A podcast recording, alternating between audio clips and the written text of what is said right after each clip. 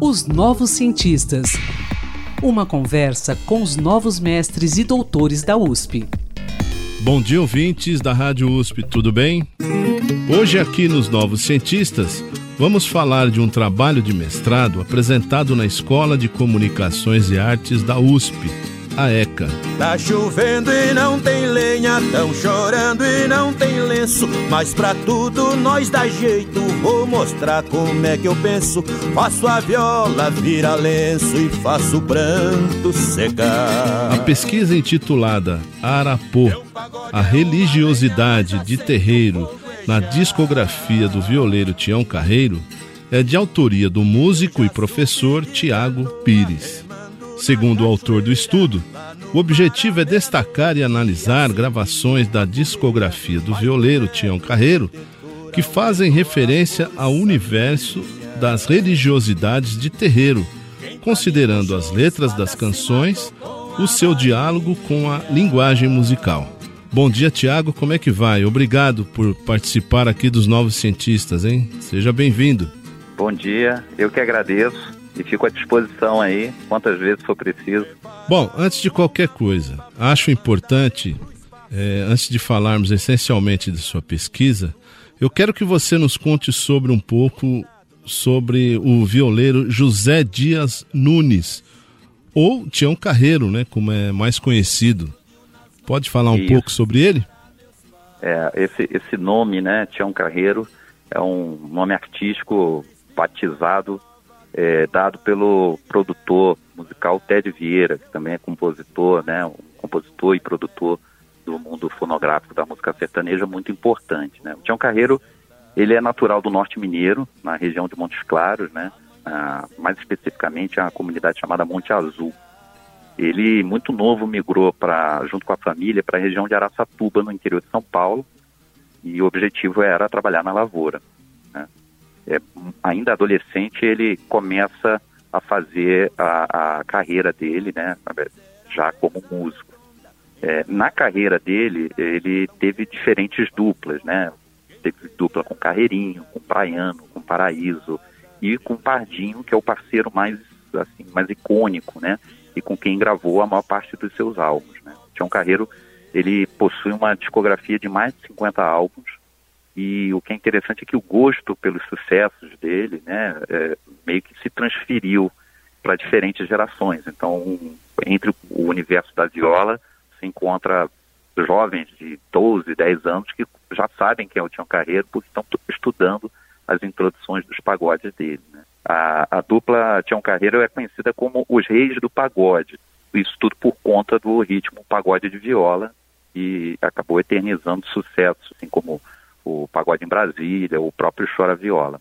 O Tião Carreiro e o pagode de viola influenciou assim, uma geração de violeiros após os anos 50 e é praticamente consensual isso entre pesquisadores e violeiros, né? A importância desse músico para o universo da música caipira, principalmente, né, para a música popular brasileira. Agora, falando do seu estudo especificamente, Tiago, essa sua percepção aí da ligação da música do Tião Carreiro com as religiosidades de terreiro é algo inédito? Nunca houve um estudo sobre isso? É muito boa essa tua observação, essa pergunta, porque é, existe um estudo de, é, um autor chamado Luiz Manuel Gregolin Júnior, que é um estudo de 2011, só que ele é um estudo da área das ciências da religião pela Universidade Mackenzie.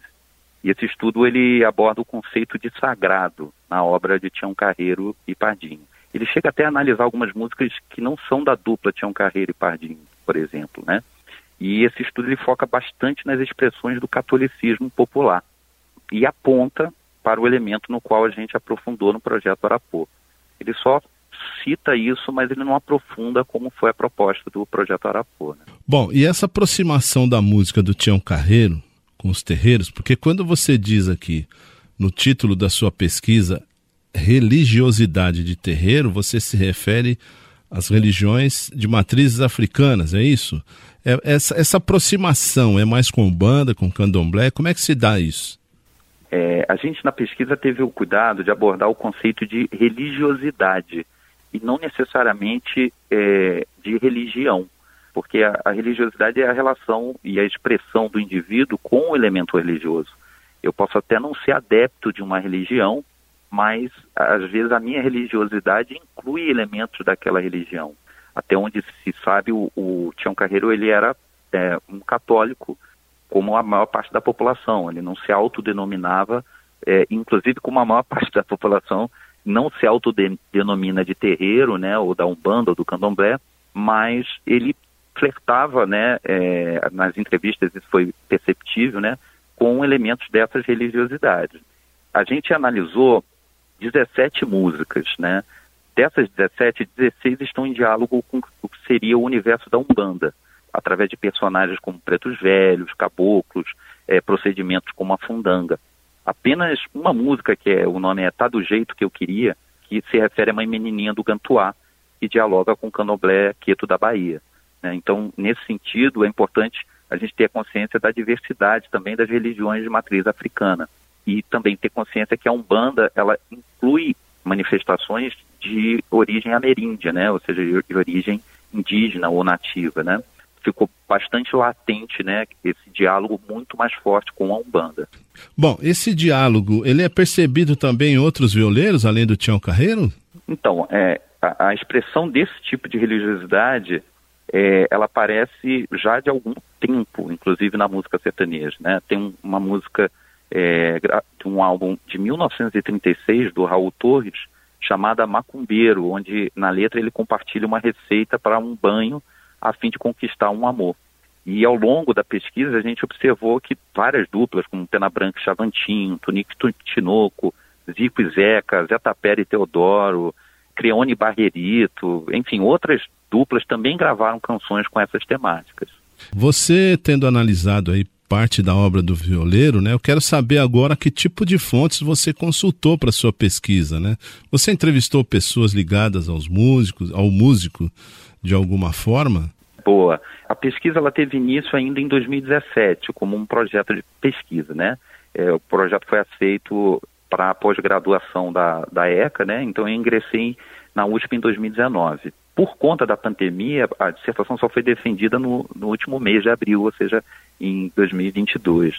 Durante o período da pesquisa, por exemplo, um dos depoentes faleceu, que foi o Sebastião Gonçalo, que também é conhecido como Carreiro, fez dupla com o Índio Cachoeira, com Carreirinho. Então a gente colheu depoimentos, além de escutar toda a discografia, né, colheu depoimentos do Sebastião Gonçalo Carreiro, a filha do Tião Carreiro, Alex Marli, foi super gentil no, no depoimento, de um amigo pessoal e violeiro também, que é o Luiz Faria. Tiago, uma outra questão. Quero que você responda aí pra gente rapidamente. Na verdade, são duas questões de uma só. Em algum momento, os terreiros se apropriaram de alguma forma dessa música ou ritmo do, do, do Tião Carreiro? E uma outra questão é a seguinte: eu quero que você fale sobre o título da sua pesquisa, tá lá, Arapô. Isso é o título de alguma música dele? Me explica isso. Então, é, até esse momento não se tem notícia de um diálogo, né, dos terreiros com essas músicas. A princípio não se tem notícia. Mas é importante a gente refletir que é um fluxo entre os terreiros e representações sociais que também estão na, na sociedade. Você vai pegar, por exemplo, um personagem como Chico Mineiro.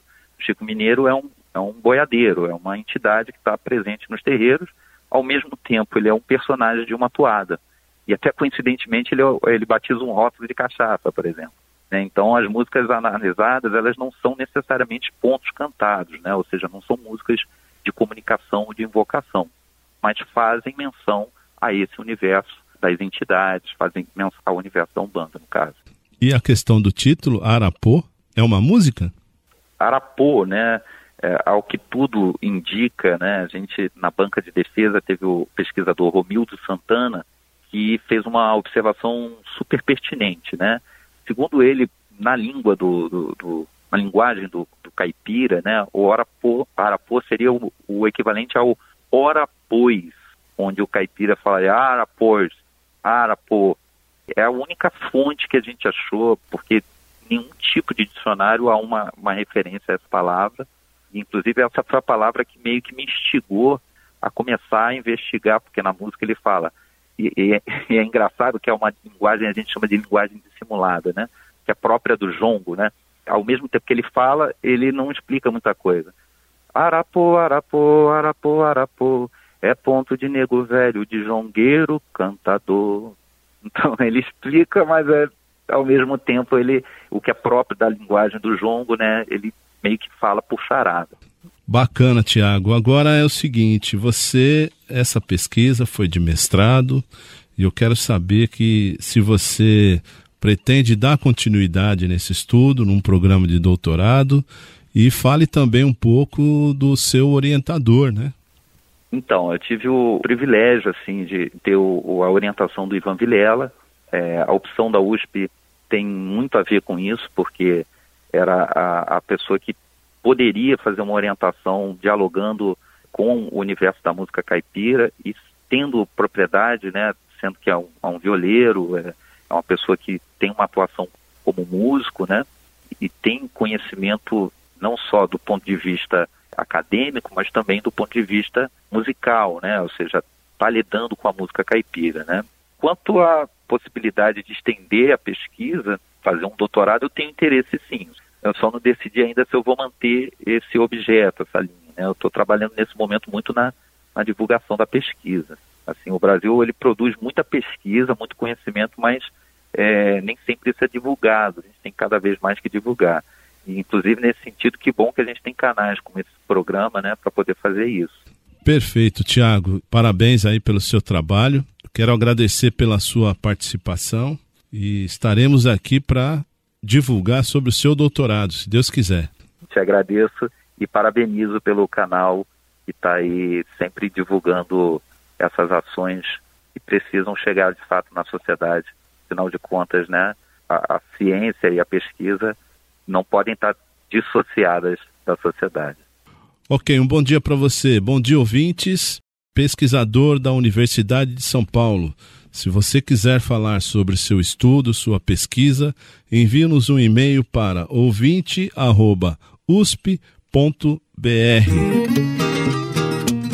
Até quinta-feira que vem, quando teremos mais uma edição do podcast Os Novos Cientistas. Um bom dia a todos. Tá chovendo e não tem lenha, tão chorando e não tem lenço. Mas pra tudo nós dá jeito, vou mostrar como é que eu penso. Faço a viola, vira lenço e faço o pranto secar. Meu pagode é uma lenha, nós acende o fogo e já. Pesquisas e inovações. Uma conversa com os novos mestres e doutores da USP os novos cientistas.